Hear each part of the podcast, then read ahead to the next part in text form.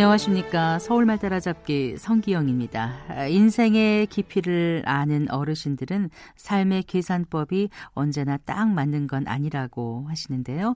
1 더하기 1은 당연히 2지만 기업이나 경영 또는 경제에서는 1 더하기 1이 0이 될 수도 있고 3이 나오거나 그 이상이 될 수도 있다는 겁니다. 특히 더하기 그 이상의 효과가 나타나는 경우가 있는데요.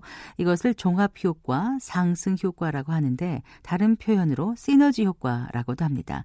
오늘은 이 시너지 효과에 대해서 알아보겠습니다. 자, 원활한 의사소통을 위한 서울말 따라잡기 시작합니다.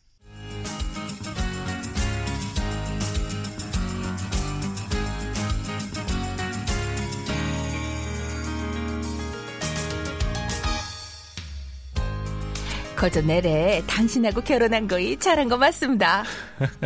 네, 당신 오늘 왜 그래요? 날이 너무 추워서 일부러 훈훈한 얘기 찾은 거예요? 아, 그렇지 않습니다.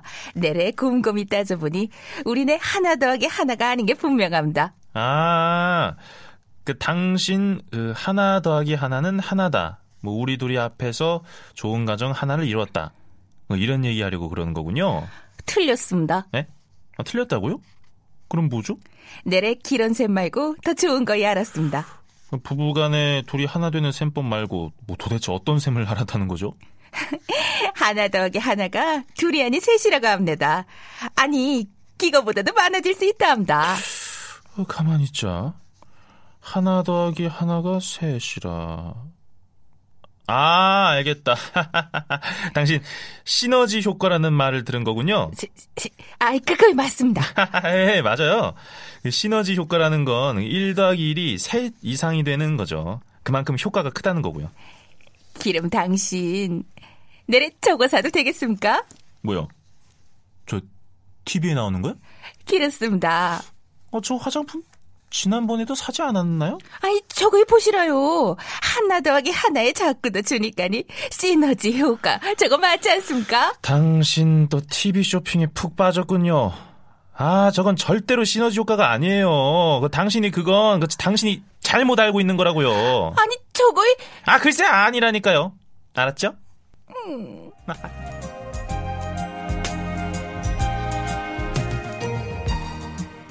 살다 보면 어떤 일을 협력해 가는 과정에서 기대 이상의 효과를 얻을 때가 있는데요. 이런 경우 사람들이 즐겨 사용하는 말로 시너지 효과라는 표현이 있습니다. 시너지란 함께 일하다라는 뜻의 그리스어인데요. 시너지 효과는 일반적으로 두 개 이상의 것이 합해질 때 독립적으로만 얻을 수 있는 것 이상의 결과를 내는 작용을 말하는 것이죠. 시너지 효과란 이렇게 실제로 합한 결과가 수학적으로 합한 답보다 훨씬 더 많은 경우를 의미하는데요. 시너지 효과의 예를 들어보면 고깃집을 운영하는 식당에서 사람들이 고기를 먹은 후에 냉면을 먹고 싶어 한다는 것을 알고 메뉴에 냉면을 추가했더니 매출이 증가해서 고기와 냉면을 따로 팔 때보다 수익이 높아졌다는 경우일 겁니다. 즉, 고기와 냉면을 함께 팔아 더 많은 이익을 창출하게 된 것을 시너지 효과라고 표현할 수 있겠는데요. 시너지 효과를 다른 말로는 상승 효과라고 할 수 있습니다.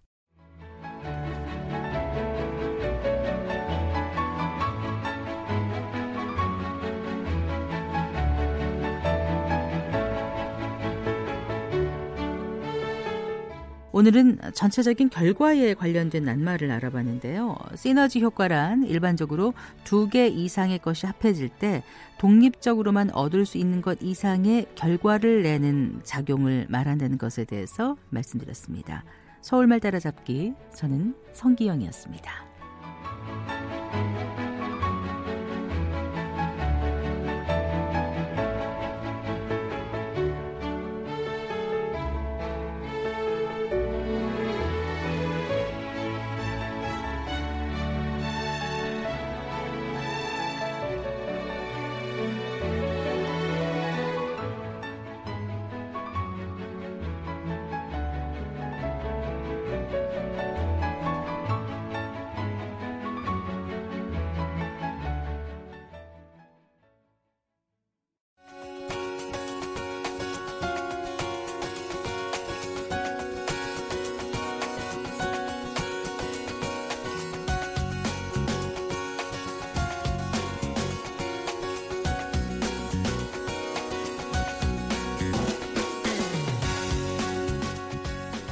2018 KBS 무대 연말 특집 라디오 드라마 새로운 길을 찾다. 네, KBS 무대 애청자 여러분 안녕하십니까? KBS 무대를 연출을 맡고 있는 어, 프로듀서 황영선입니다. 어, 방송문학의 새 지평을 열어온 KBS 무대는 올해도 어김없이 새로운 방송 극작가들을 발굴을 했는데요. 라디오 드라마 극본 공모를 통해서 어, 저희가 지난 시간까지 극본 공모 대상 수상작을 세 편 연속해서 방송해 드렸죠. 자, 오늘은 좀 특별하게 꾸며볼까 하는데요. 어, 몇 년 전까지만 해도 뭐 라디오 드라마는 사양길에 접어들었다라는 얘기. 사실은 이 얘기는 텔레비전에 나왔을 때도 했고요. 그 다음에 인터넷이 등장했을 때도 했었습니다만 이 라디오 드라마가 과연 사양길이냐에 대해서 저희가 그 얘기를 한번 나눠볼까 하고 연사들을 저희가 한번 모셨습니다. 어, 오늘 함께 말씀 나누실 분 저희가 소개해 드리겠습니다. 어, KBS 무대 또 저의 선배이시기도 하시죠. KBS 무대 연출을 오랫동안 맡으셨고요. 극작가로도 활동하고 계시고 현재는 한서대학교에서 후학들을 지도하고 계십니다. 어, 한서대학교 조원석 교수 자리에 모셨습니다. 어서 오십시오. 예, 감사합니다. 네. 예. 어, 이번에 또, 어, 조원석 교수님과 함께 저희 라디오 극본공 모 최종 심사를 맡으신 분입니다. 문학 평론가로서 활동하고 계신데요. 한양여자대학교 김성희 교수 모셨습니다. 어서 오십시오. 네, 안녕하세요. 네, 반갑습니다. 자, 라디오 드라마 하면 이분이 없으면 안 되는 존재죠. 성우를 대표해서 저희 현재 KBS 다큐멘터리 역사를 찾아서의 진행을 맡고 있는 김석환 성우 어렵게 모셨습니다. 어서 오십시오. 네, 반갑습니다. 네. 김석환입니다. 자, 그리고 이번에는 저희가 어, 2018 KBS 라디오 극본 공모를 통해서 당선된 세 분의 작가분을 이 자리에 어렵게 또 모셨습니다. 최우수상 수상자죠. 양지수 작가님 어서 오십시오. 네, 안녕하세요. 양지수입니다. 반갑습니다. 네. 네.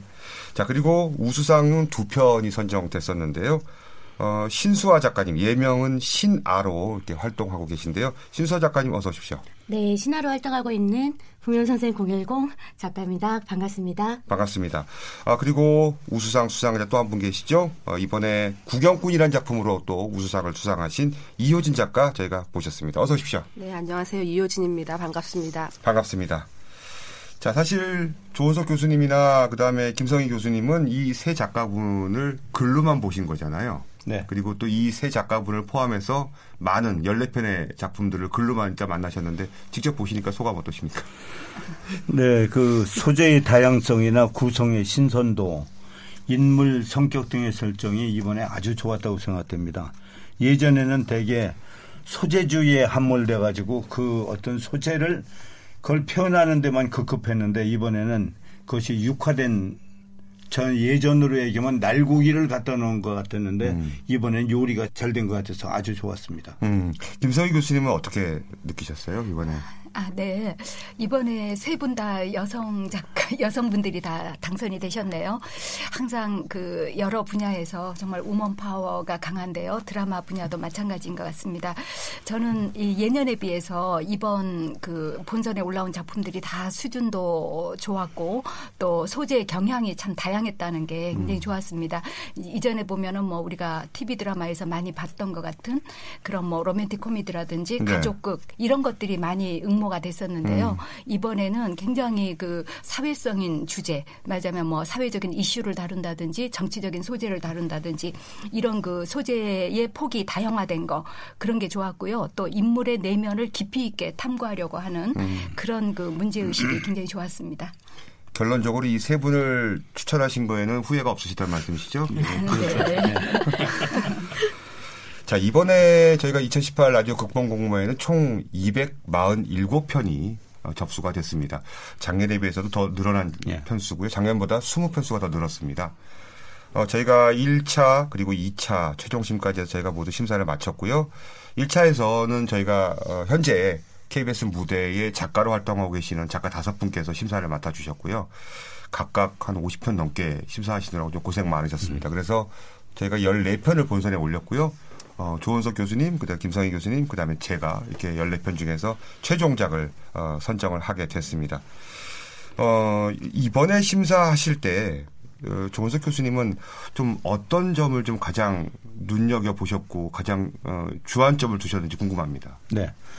전들 그 작가 지망생이나 이런 분들한테 낯익은 것을 새롭게 보라. 그걸 강조하는데 어떤 기발한 소재에 집착하기보다는 낯익은 소재를 새롭게 보는 눈과 그것을 한 차원 높게 육화시키는 것.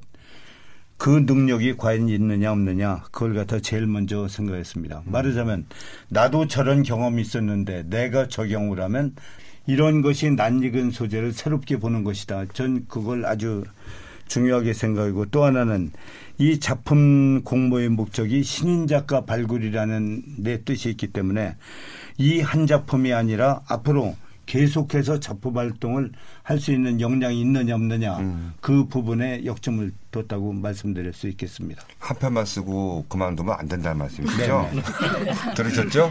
네. 교수님 어떻게 보셨어요? 네, 저도 이제 스토리텔링 능력이라든지 매끄러운 구성력 이런 거는 물론 기본으로 음. 봤는데요. 신인 발굴인 만큼 얼마나 그 참신한 소재를 보는 시각이 있는가. 그러니까 정말 소재를 잘 그 작가의 시각으로 음, 네. 고르고 선택하고 그거를 어, 그 새롭게 다루는 그런 그 소재 다루는 방식 이게 중요하고요. 그 다음에 또 치열한 문제 의식을 가지고 있는가 이런 거를 중점으로 봤습니다. 사실 KBS 무대를 연출하다 보면 그 이 소재가 시대에 따라서 변하고 있다는 걸 좀 많이 느끼거든요. 네. 요즘 같은 경우에는 그 어, 접수되는 대본들 중에서 수시 접수하는 대본 중에서 동물에 관련된 대본이 상당히 많아요. 그만큼 우리 우리 사회가 뭐 반려견 천만 시대라고 하잖아요. 네. 그런 것들이 반영된 것도 있고요. 또 혼자 사는 사람들의 이야기도 굉장히 많이 늘어났고. 그렇죠. 또 그런 시대상을 좀 반영한 작품들이 요즘에 올해에도 역시 많이 응모가 된 게 아닌가라는 좀 생각을 해보게 됩니다. 지난 22일 날 방송이 됐습니다. 최우수작, 어, 극본 공모 최우수작 당선작이죠. 양지수 작가의 변질. 자, 그 중에서 한 부분 먼저 듣고 이야기 계속 이어가겠습니다. 신넘버 81, 테이크 30! 왜 또 사람 미치라고 말도 안 되는 시공창에 다시 처박아 놓는 건데, 왜, 왜! 어, 렌지! 야 명봉우 예. 너희 새끼 그밖에 못 쳐? 어? 야 네가 못 받쳐주니까 감정이 안 나오잖아 죄송합니다 야 감정이 안 올라오면 그냥 더 세게 가버려 어? 아니 소리를 지르게 만들어야 할 거 아니야 아 미치겠네 진짜 선배님 어 저 죄송한데 실례 좀 하겠습니다?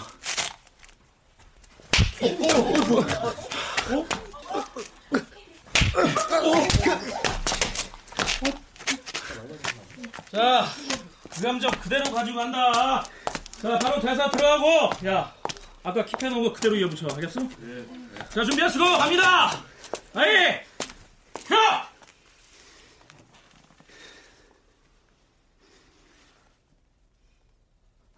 왜? 내가 이런 꼴을 당해야 하는데. 왜 나야? 왜 나야? 왜 나야? 지옥 같은 세상 살아가는 것만으로도 힘들어 죽겠는데 왜 지옥 끝까지 사람을 몰아가는 거냐고? 하나도 이해 안 되는 세상 속에 내가 원하지도 않았는데 무책임하게 던져놓고선 왜 또 사람 미치라고 말도 안 되는 시국장에 다시 잡아가 놓냐고? 왜? 왜? 가트라! 오케이! 우와! 아, 야 이거 진짜 마스터피스다. 선배님, 아 진짜 죄송합니다. 아 근데 이번에 진짜 진짜 완벽하게 나왔어요. 와, 수고하셨습니다. 어. 아 진짜 수고하셨어요. 네, 변질의 한 부분 들어봤습니다. 사실 지금 이 변질 역에서 감독 역을 맡은 성우는 최현철 성우인데요. 최현철 성우는 또 지난해에 2017년 최우수상 네. 수상한 작가이기도 합니다. 제가 좀 약간 짓궂게 어, 감독 역할 한번 맡겨봤습니다. 너무 좋 네. 양지수 작가님한테 좀 먼저 여쭤볼 것은 어, 라디오 드라마에 대한 이 어떤 이런 장르에 대한 관심이 원래 있으셨는지 궁금합니다.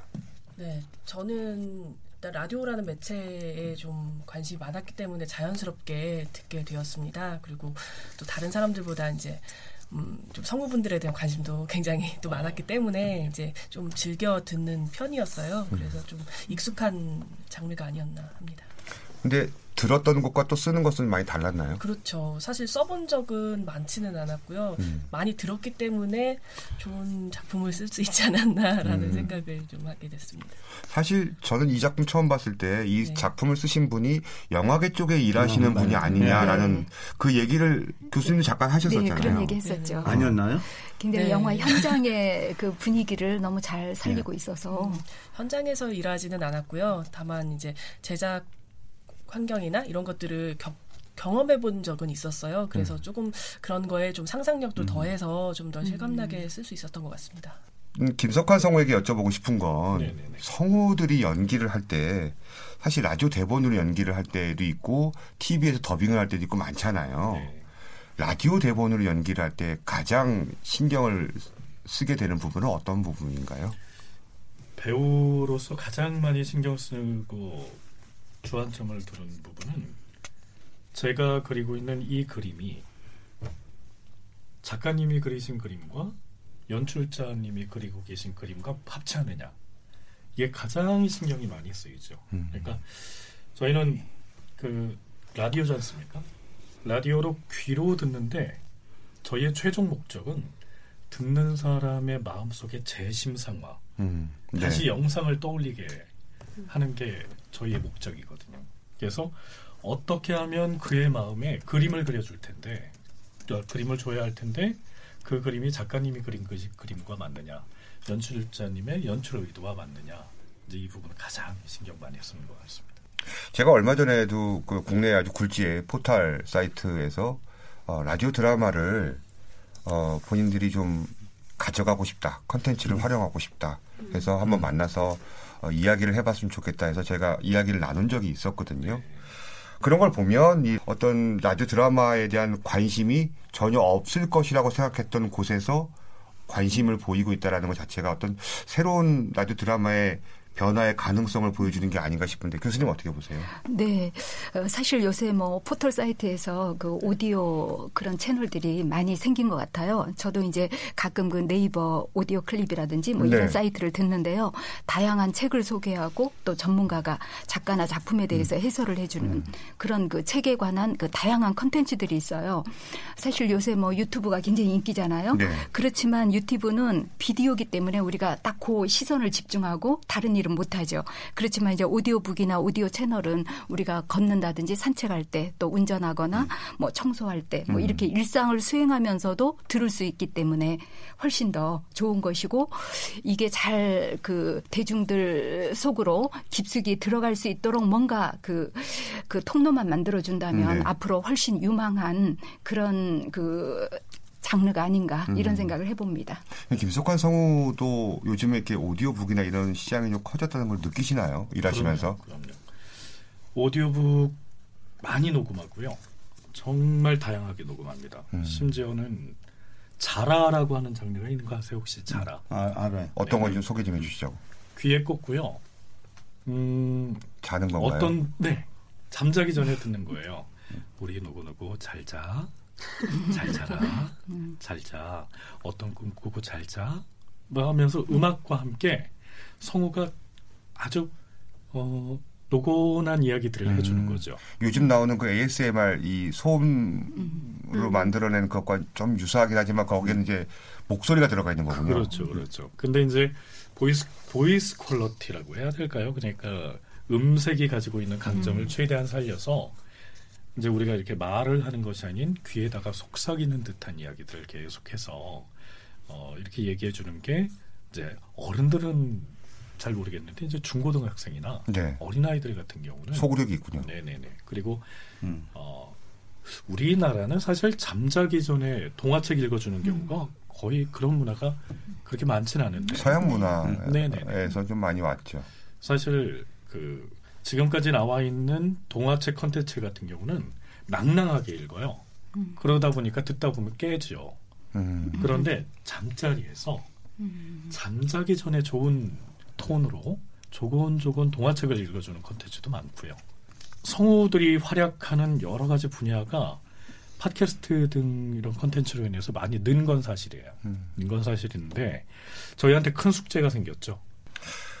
어찌됐건 간에 일거리가 늘어났다는 건 반가운 얘기 아닌가요? 그럼요. 음. 자, 계속해서 저희가 극본 공모 우수작 저희가 들어보고 있는데요. 이번에는 어, 우수상 수상작을 좀 한 편 들어보겠습니다. 자, 제목 처음 봤을 때부터 참 독특했습니다. 복면 선생 010 잠깐만 들어보시죠. 실례합니다. 뭐라? 아이, 이 누구시더라? 변기 또, 아이, 아이, 최시호 탈쓴 변기동 쌤 아니십니까?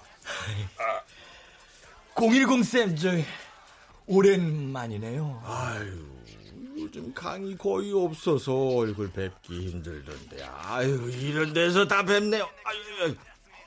아이고, 세월이 참 야속하다. 우리 변기동 쌤, 흐른 세월을 정통으로 빵 맞았네. 아이고, 아이고, 아이, 눈가주를 멋져? 아, 방공제 좀 쳐야겠어요. 팍팍. 010쌤, 그동안 미안했습니다. 에? 그동안요? 아이, 지난 5년 동안 말하시는 거예요? 5년이란 시간을 보통 그동안이라고 표현하나? 5년이면 말이에요. 기저귀에 똥 갈기던 애가 옹알이 떼고 어린이 마라톤에 참가할 나이에요. 아시겠어요? 아, 저, 010쌤. 최시우 선생님 이렇게 사과하시는데 마음 푸세요. 최시우 쌤, 이쪽으로 앉아서 얘기하세요. 아, 저, 여기. 아유, 아유, 어, 어, 아, 어, 한 번만 살려주세요. 어? 선생님이 내가 출연하시는 사이트에는 출연하지 않겠다는 조건으로 계약하고 다닌다고 들었습니다. 저, 더 이상 설 자리가 없어요. 죄송합니다. 저, 한 번만 봐주세요. 그러셨군요, 최시우쌤. 저랑 같이 한번 일해보시는 건 어떠세요? 예? 이번엔 내가 사료를 줄 테니까 당신이 꼬리를 한번 흔들어 봐. 어때? 빵빵! 빵빵! 빵!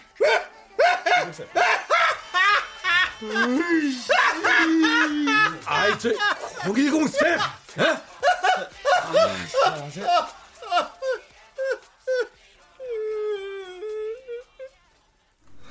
네, 저희가 우수상 수상작 신하 작가의 복면 선생 010 한 부분을 여러분께 들려드렸는데요.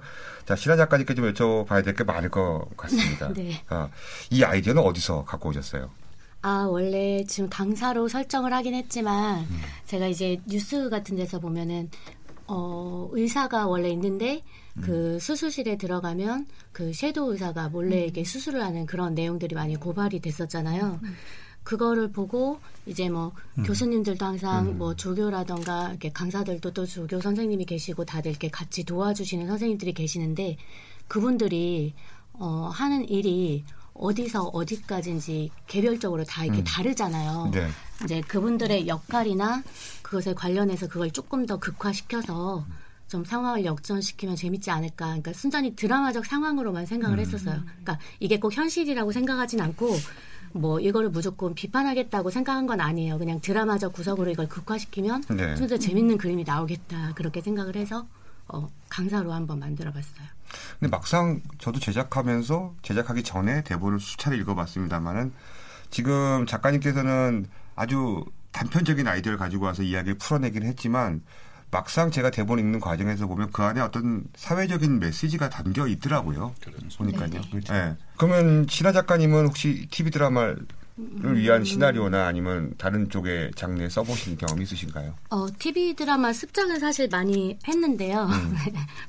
많이 했었고, 어, TV나 라디오 쪽은 공모, 그러니까 습작은 많이 해봤는데 공모를 지원한 거는 사실 몇 번 안 되고요. 라디오 드라마는 두 번째 쓰긴 한 거거든요. 처음에 한 3년 전에 작품 썼었고요. 그때 출연하신 배우분께서 나, 나와 계세요. 아, 그래요? 아켄 컴퍼니 거기 아. 찌질이 김현빈 역할을 해주셨던 제가- 김석하성은 예. 그래서 그때 아켄 컴퍼니 말씀하시는 거죠? 네네네. 음. 그래서 캔 컴퍼니 제가 제가 왜 몰랐을까요? 그때 처음 예. 처음 공모에 도전을 했었는데 그때 탈락을 했었는데 이게 전화가 와서 작품을 수정을 했고 방송에 나가, 나간 거 보고 이제 흥미를 붙여서 계속 지속적으로 들으면서 습작을 하기 시작했거든요. 음. 예. 아, 좋네. 그래서 이게 좋은 기회가 와서 예, 계속 아, 저한테 쓸 기회를 주셨어요. 너무 잘 제가 굉장히 재밌게 들었던 작품 네. 중에 하나예요. 지금도 네. 기억날 정도로. 네. 네. 저기서 아까 팬미팅 할 뻔했어요. 들어오신데 목소리가 너무 안 익어가지고. 어쩐지 지금 작가님이 제 앞, 바로 앞에 계신데 네. 낯익다 낯설지 않다 음. 이런 생각을 하고 있었습니다. 아유 죄송합니다. 못, 못 알아봐서. 교수님 이렇게 어떤 지금의 2018년에 우리가 많이 볼 수 있는 소재들을 가지고 풀어내는 능력들이 요즘 젊은 작가들을 중심으로 해서 많이 생겨나고 있다는 거 있는 것 같은데 교수님 보, 네. 보실 때 어떠세요? 어, 사실 이 뭐 강사, 일타 강사의 얘기는 또 요즘 학생들이 굉장히 인터넷 강의 많이 듣고 그러면서 아주 팬덤을 형성해가지고 막 어디로 쏠려가는 그런 현상이 뭐 연예계도 있고 뭐 여러 군데에서 또 뭐 외모 지상주의라든지 음. 그런 그 다양한 사회적인 현상들이 있는데 그거를 딱 캐치해서 굉장히 희극적으로 이제 풀어냈다는 거 그게 이제 재미가 있었고요. 이렇게 그 작가들은 우리의 어떤 첨예한 사회 현상이나 문화 현상 을 이렇게 소재로 잡아가지고 그거를 이제 좀 비판적인 시각으로 네. 그러면서 재미있게 풀어내면은 좋은 작품이 되지 않을까. 음. 예, 우리 시대를 읽게 하는 그런 작품이 되는 것이죠. 어, 사실 지금 라디오 드라마를 제작하는 곳은 많지 않잖아요. 어, 그래도 이제 KBS에서는 KBS 무대를 포함해서 라디오 극장, 소설 극장, 라디오 문학관 굉장히 다양한 장르 소재를 가지고 드라마를 만들고 있는데 어, 점점 그 숫자가 줄어드는 건 사실 어쩔 수 없는 현실인 것 같고요. 어, 우리만 이렇게 줄어드는 건가요? 아니면 외국에서도 비슷한 어떤 그런 그 트렌드를 보이나요? 외국에서는 고정 편성으로 돼 있는 경우는 드뭅니다. 대표적인 작가로 그 퀸터 아이 같은 경우는 꿈의 꿈을 소재로 한 작품만 한 20여 편 썼는데 그 작품을 그대로 책으로 이제 냈거든요. 어떤 거는 5분짜리도 있고 어떤 건 2시간짜리도 있고 그 작품들이 지금 번역돼 가지고 우리나라에도 많이 있지만 대학에서는 대학 동문과에서는 그 라디오 드라마 대본 그 자체를 가지고 교과목으로 지금 공부하고 있어요. 그럼 그 근데- 작가가 쓴 작품은 다 라디오 드라마를 위해서 쓴 작품인가요? 예, 예. 근데 이제 유럽 같은 데서의 드라마는 뭐 노벨 문학상 수상 작가 뭐 사무엘 베케트니 뭐 핀터, 예, 헤롤드, 핀터, 핀터, 이런 베케트. 사람들 예, 사무엘 이런 사람들 하인리히 뵐이니 그 작품들은 대개는 이렇게 합니다. 그 좋은 소재를 가지고 라디오 드라마로 한 번 발표하면 그 다음에 작가 평론가 무슨 뭐 그 연출가 이런 사람들이 모여서 다시 한번 토론을 하죠. 그래서 이것은 라디오 드라마 그 자체로 인쇄해서 출판하는 게 좋다. 그럼 그대로 하고 이걸 소설로 했으면 좋겠다. 대신 이러이러한 부분이 가미되면 좋고 또 이건 희곡으로 하자. 이건 저 시나리 영화로 하자. 그래서 이제 그 많은 토론을 거쳐서 네. 새로운 작품이 만들어지는 거죠. 그렇군요. 그 미래가 있기까지는 이제 말씀하신 것처럼 그 앞에 과거가 있었고 역사가 있었기 때문에 또 미래가 있는 거 아니겠습니까? 제가 한번 자료를 좀 찾아봤는데요. KBS 무대가 과연 언제 첫 방이 됐을까? 한국 최초의 라디오 드라마는 1927년에 있었더라고요. 5월 12일에 방송된 섹스피어 원작의 베니스의 상이 있었고요. 예. 그해 5월 23일에 에릭 깁센 백주기 추모 행사로 제작됐던 인형의 집. 네, 그리고 정말 최초의 창작 드라마는 1933년 8월 29일에 방송된 김희창작 박진 연출의 노차부라는 작품. 김희창 선생 정말 훌륭하죠. 그리고 나서 KBS 무대는 1957년 10월에 방송한 KBS 13 무대가 최초다. 이 부분에서 제가 이제 조원석 교수님께 좀 자문을 구해야 될 것 같은데 KBS 13 무대가 뭔가요? 13 무대는 그 당시만 해도 작가의 폭이 넓지 않았기 때문에 13명의 작가들이 뭐 희곡을 쓴다든가 드라마에 관심 있는 작가들 13명이 모여서 교대로 이제 한 편씩 쓰기로 했던 거죠. 음. 그래서 13 무대를 만들었는데 그때 참여했던 작가들이 아주 훌륭한 분 많습니다. 아까 노차부를 쓴 김희창 선생이라든가 또 다큐멘터리 태평양 전쟁을 쓴 이호원 또 한운사, 조남사, 주태익 이런 분들이 했는데 이게 매달 하나씩 쓴다고 말은 그런데 그 자꾸 약속을 못 예, 지키셨군요. 약속을 못 지키고 그러니까 13이 10이 되고 11 되고 하시는 거예요. 그러고 나서 좋은 사람이 또 이 사람이 쏘긴 쏘았는데 작품이 별로 좋지 않다 이거 그러니까 13이라는 걸 빼고 그냥 KBS 무대로 해서 언제든 좋은 작품을 가지고 뭐 음. 문홀 개방해서 하자. 아. 그래서 이제 사실 한 거죠. 그래서 차범석 선생이나 박주월 선생 이런 분들이 전부 다 여기 이제 가담하게 된 거죠. 그 13이라는 숫자가 빠지면서 예. 누구나 이제 작가로서 참여할 네, 수 네. 있는 어떻게 보면 KBS 무대의 문호가 이제 본격적으로 열렸다. 예. 이렇게 봐, 도 되겠죠. 예, 그거죠. 네. 자, 저희는 이렇게 역사와 전통을 자랑하는 61년 된 KBS 무대 특집과 함께하고 계십니다.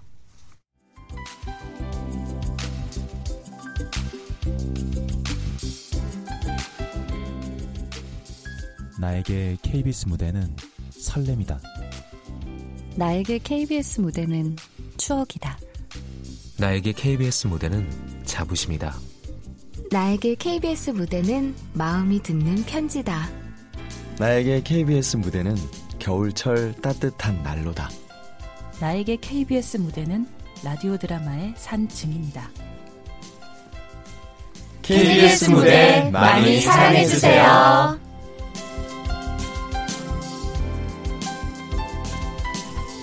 네, KBS 무대 연말 특집 함께 하고 계신데요. 어, 이 자리에는 저희가 최종 심사위원으로 모셨었던 조원석 교수님, 김성희 교수님, 그리고 김석환 성우, 그리고 이번에 수상을 하신 작가 세 분과 함께 말씀을 나누고 있습니다. 자, 저희가 두 편을 들어봤고요. 한 편 더 들어봐야 되겠죠. 어, 이번에 극본 공모에서 우수상을 수상하신 이효진 작가의 구경꾼이라는 작품입니다.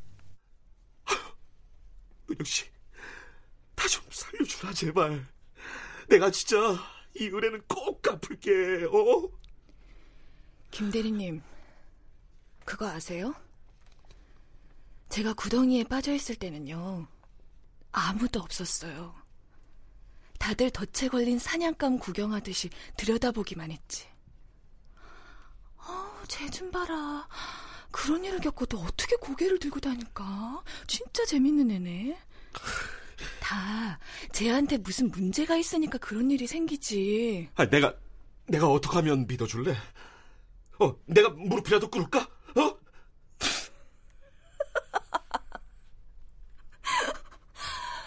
네, 해보세요. 뭐? 뭐? 무릎 꿇겠다면서요. 해보세요.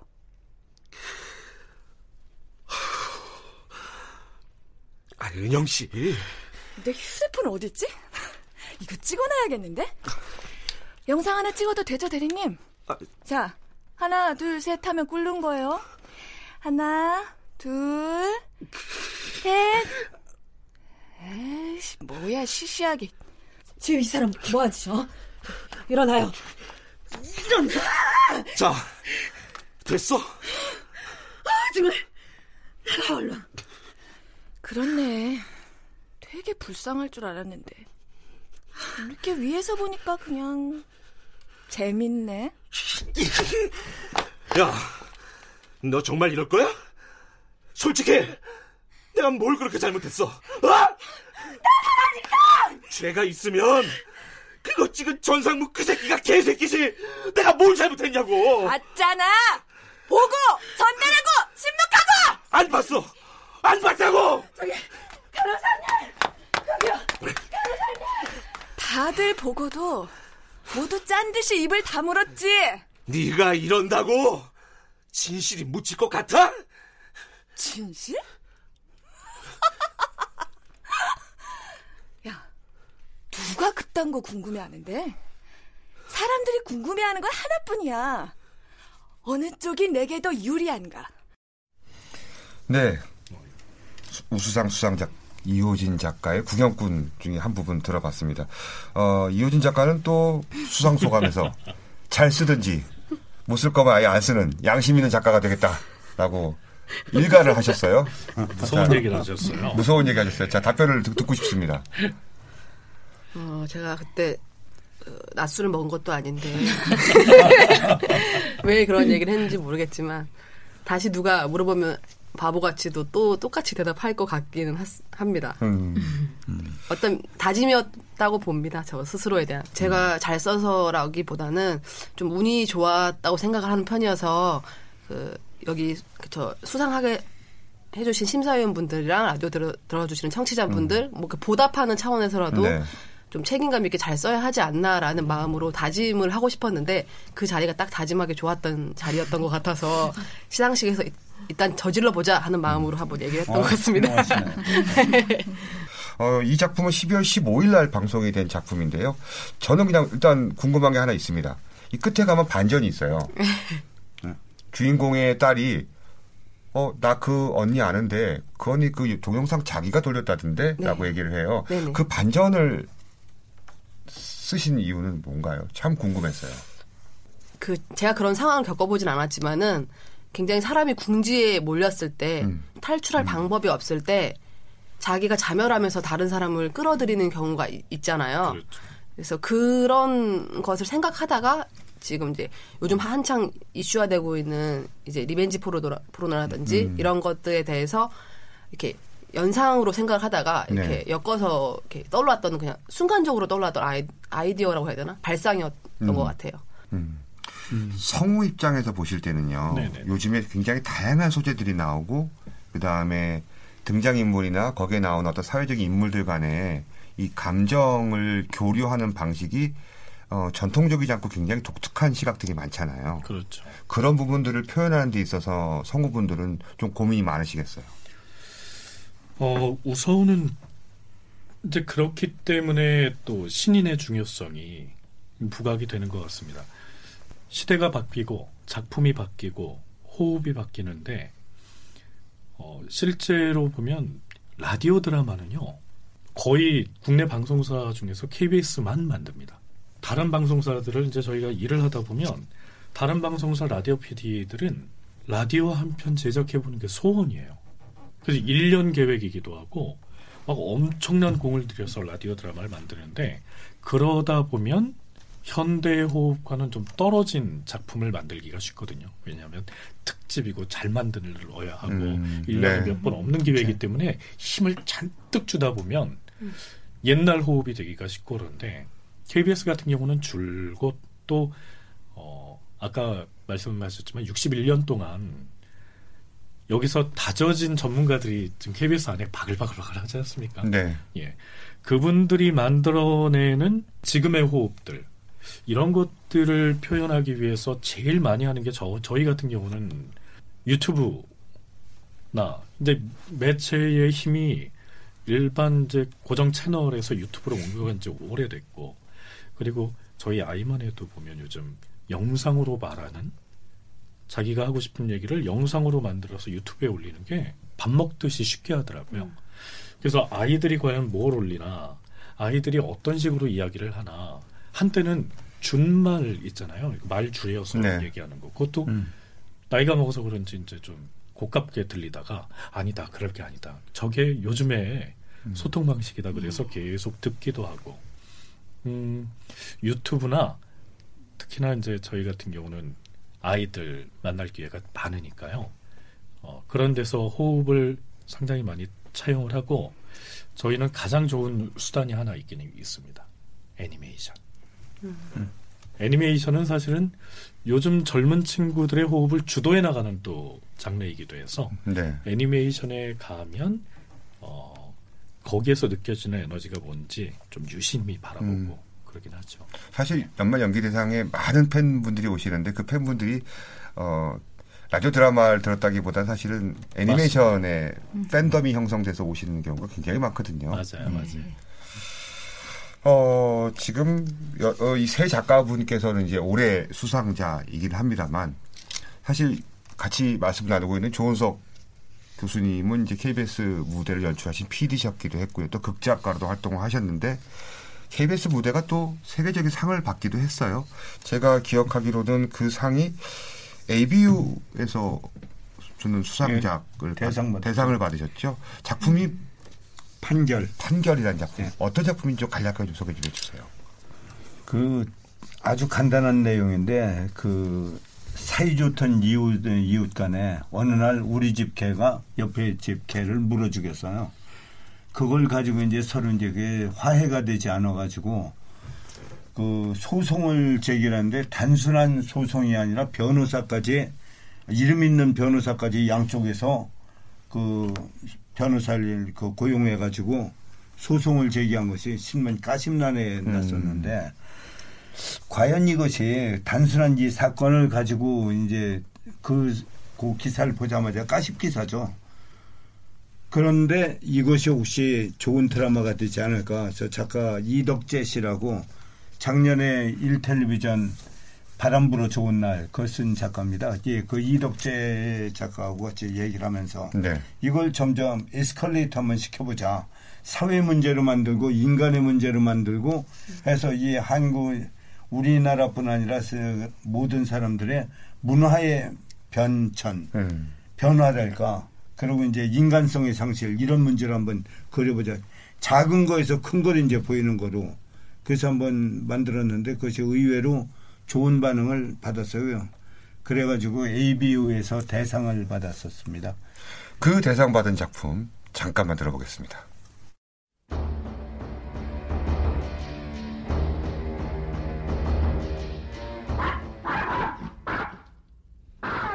피고 조용히 해. 결론 계속하시오.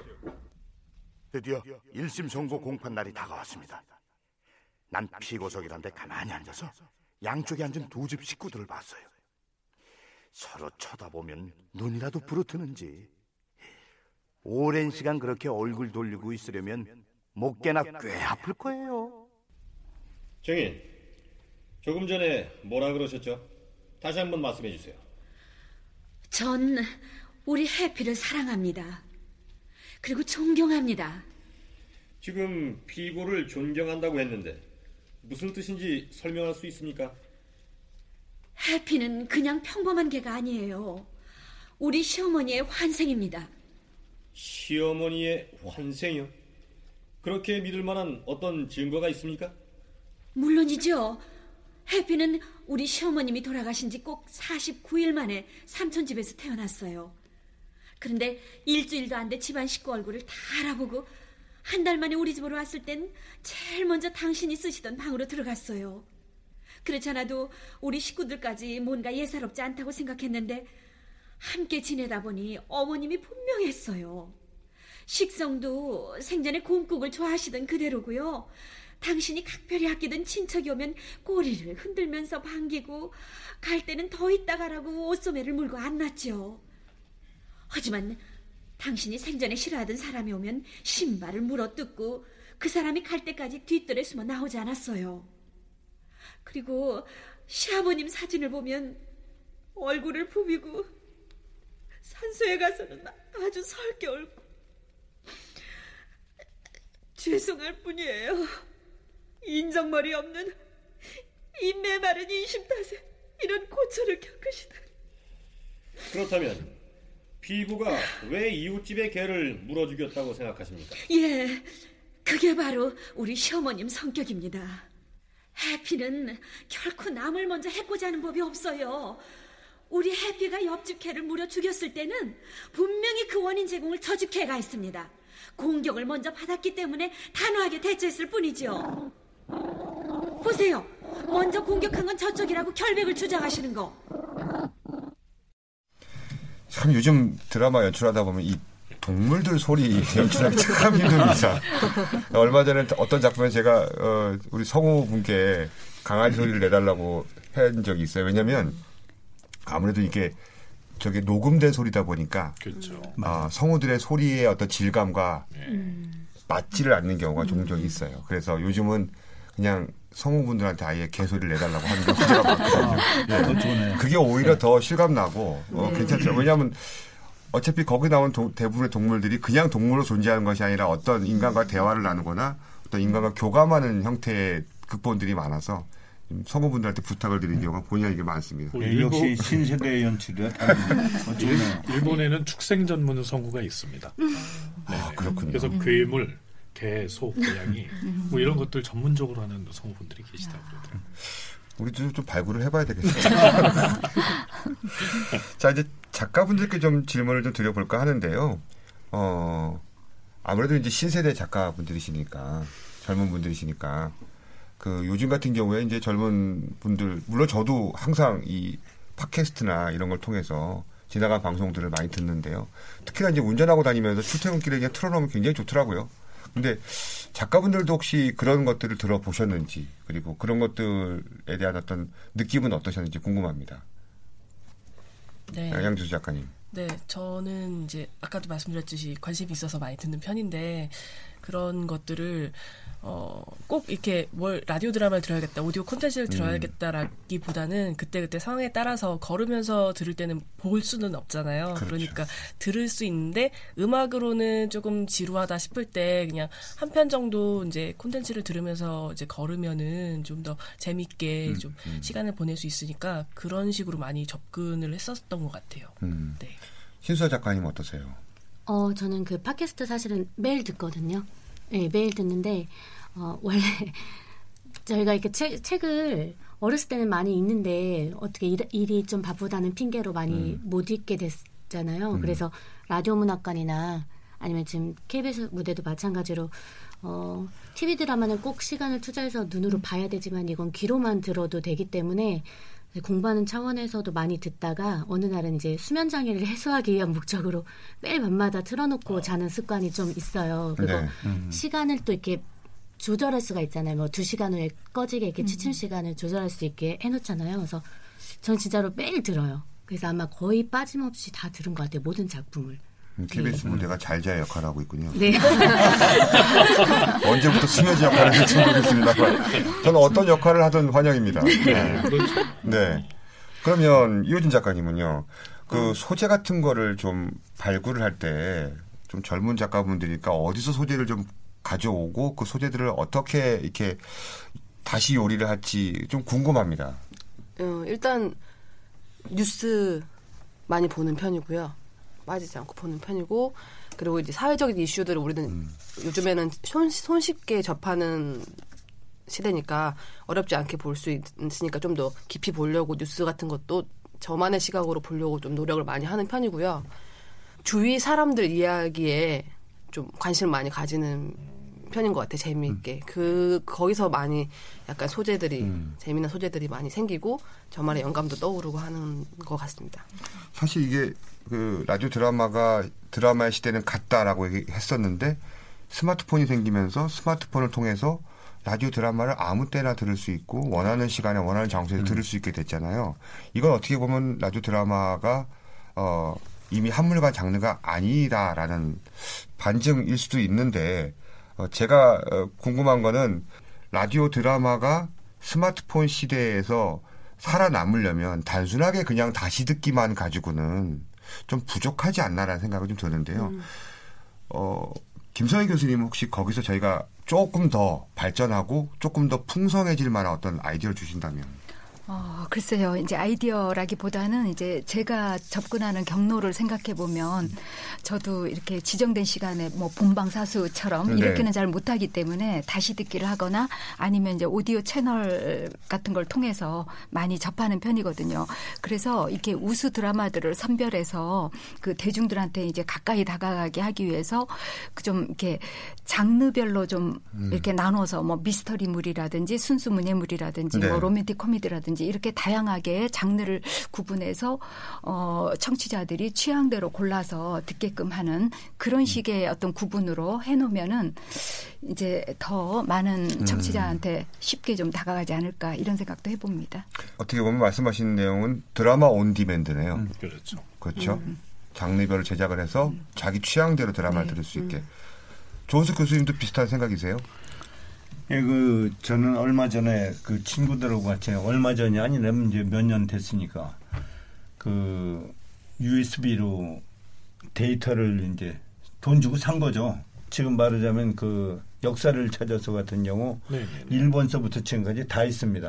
아, 그래서 이제? 그걸 가지고 친구들과 같이 등산하면서 이제 만나는 거죠. 우리가 이번 주에는 몇 회서부터 몇 회까지만 듣자. 음. 그러고 나서 등산 끝나고 나서 내려와서 막걸리라도 한 잔 마시면서 그 역사 얘기도 하고 그러니까 아주 좋아요. 그러니까 그 보통 때는 산책을 하면서 또 자전거 같은 걸 타면서 그러면서 이제 그냥 평소에는 그대로 듣고 듣는 것으로 끝나는 것이 아니라 친구들과 같이 만나서 얘기도 하고 또 드라마도 라디오 극장도 여러 편이 있더라고요. 네. 그래서 우리가 읽기 어려운 책들 아까 라디오 문학관 말씀하셨는데 마찬가지로 읽고는 싶은데 잘 안 읽히는 책들. 그걸 갖다 이제 각색한 라디오 드라마로 딱 들으니까 편안하게 그건 뭐 20분짜리 30분이 30회라고 해봤자 몇 얼마 되지도 않죠. 며칠이면은 뭐 산책하면서도 다 들을 수 있으니까. 그러고 나서 다른 사람과 같이 듣고 같이 얘기도 좀 하고 하니까 아주 좋은 것 같아요. 김석환 성우한테 여쭤보고 싶은 건 네. 꼭 드라마뿐만 아니라 성우들이 또 요즘은 낭독극 이런 형태의 공연도 많이 하잖아요. 음. 그렇죠. 그런 것 좀 소개 좀 해주세요. 어, 성우들은 읽어서 표현하는 전문가죠. 그러니까 읽어서 작가가 글로 전환해서 담아놓은 작가의 심상을 저희의 소리로 다시 어, 영상으로 재구성하는 작업인데요. 그 작업이 쉽지가 않습니다. 더더군다나 이렇게 이제 라디오 드라마는 효과 이런 장치가 있잖아요. 근데 한번 무대에 올려봤어요, 그거를. 무대에서 관객을 앞에 놓고 관객들에게 어, 그 심상을 일대일로그 현장에서 떠올리게 하는 것이 가능한가. 거기에 대한 여러 가지 이제 시도를 해봤습니다. 거기에 대한 그 아이디어를 준 것은 아가씨라는 영화 아시나요? 네. 네. 아가씨라는 영화를 보면 그 거기 이제 김민희 씨가 음담 패설이긴 하지만 매우 정갈하게 앉아서 이 청자들 앞에다 놓고 어떤 퍼포먼스를 합니다. 네. 그건 낭독극인데요. 낭독극이기도 하고 낭독 퍼포먼스이기도 하고 이런 여러 가지 것들을 그 청자를 앞에다 놓고 하는 경우를 보고 이제 많은 성우들이 동기부여를 받았죠. 그래서 뭐 육감이라고 하는 팀도 있고 북텔러리스트라고 하는 모임도 해서 여러 소호 공연도 하고 이제 음악 하시는 분들과 콜라보레이션도 하고 무용하시는 분들하고 또 이제 협업을 하고 해서 여러 가지 작업을 하고 있는데 음 새로운 장르 같아요. 너무 재밌고 연기자로서는 굉장히 매력 있는 장르죠. 그렇군요. 연극 같은 경우에는 낭독 공연을 많이 하고 있어요. 그래서 아. 신인들의 창작극을 공모해서 네네네. 당선이 되면은 이거를 바로 연극으로 제작하기에는 좀 위험 부담이 있거든요. 네. 어, 그래서 이제 미리 이제 낭독 공연을 해서 거기에 관객들의 반응, 평론가들의 음. 반응 이런 것들을 들으면서 완성도를 높여가지고 수정해서 이제 연극으로 공연하고 네. 그래서 요새는 무료 공연도 많이 하고요. 또 네, 돈을 뭐 맞아요. 아주 염가로 받고 이렇게 공연도 하고 그런 거 많이 하고 있습니다. 전 작가분들에게 한번 제안하고 싶은 건 요즘 그 소위 짤방이라는 거 있잖아요. 드라마도 짤방으로 만들어 보면 어떨까 이런 생각을 좀 해봤거든요. 어 그러면 좀 더 저희가 유통하기도 쉽고 라디오 네. 드라마를 많은 사람들이 접해서 일단은 왜 우리가 처음에 교회 갈 때 삶은 계란 때문에 가잖아요. 하지만 가서 다른 걸 우리가 만나게 되듯이 처음에는 짤방을 통해서 라디오 드라마의 아주 짧은 맛을 보고 그리고 나서 또 좀 더 깊은 맛을 보고 싶으면 KBS 무대나 다른 것들을 접하게 만드는 일종의 어떤 호객행위 미끼 미끼 미끼 전략 뭐 저는 그런 것도 한번 제안을 좀 해보기도 합니다. 네. 네네. 자 저희가 긴 시간 동안 어, 말씀을 나눴는데요. 아무래도 이 길이 만들어지려면 길을 개척하는 사람들이 있어야 되겠고요. 또 그 길을 걸어가는 사람들도 함께 있어야 되겠죠. 자 그래서 그 길이 전통이 되고 역사가 되는 것 같습니다. 자 오늘 KBS 무대 연말 특집 함께 해주신 한서대학교 조원석 교수님 그리고 한양여자대학교 김성희 교수님 김석환 성우님 그리고 이번 라디오 드라마 극본 공모 수상자 세 분 양지수 신하 이효진 작가 세 분 모두 고맙습니다. 감사합니다. 고맙습니다. 네 청취자 여러분 미리 인사드립니다. 새해 복 많이 받으십시오. 고맙습니다.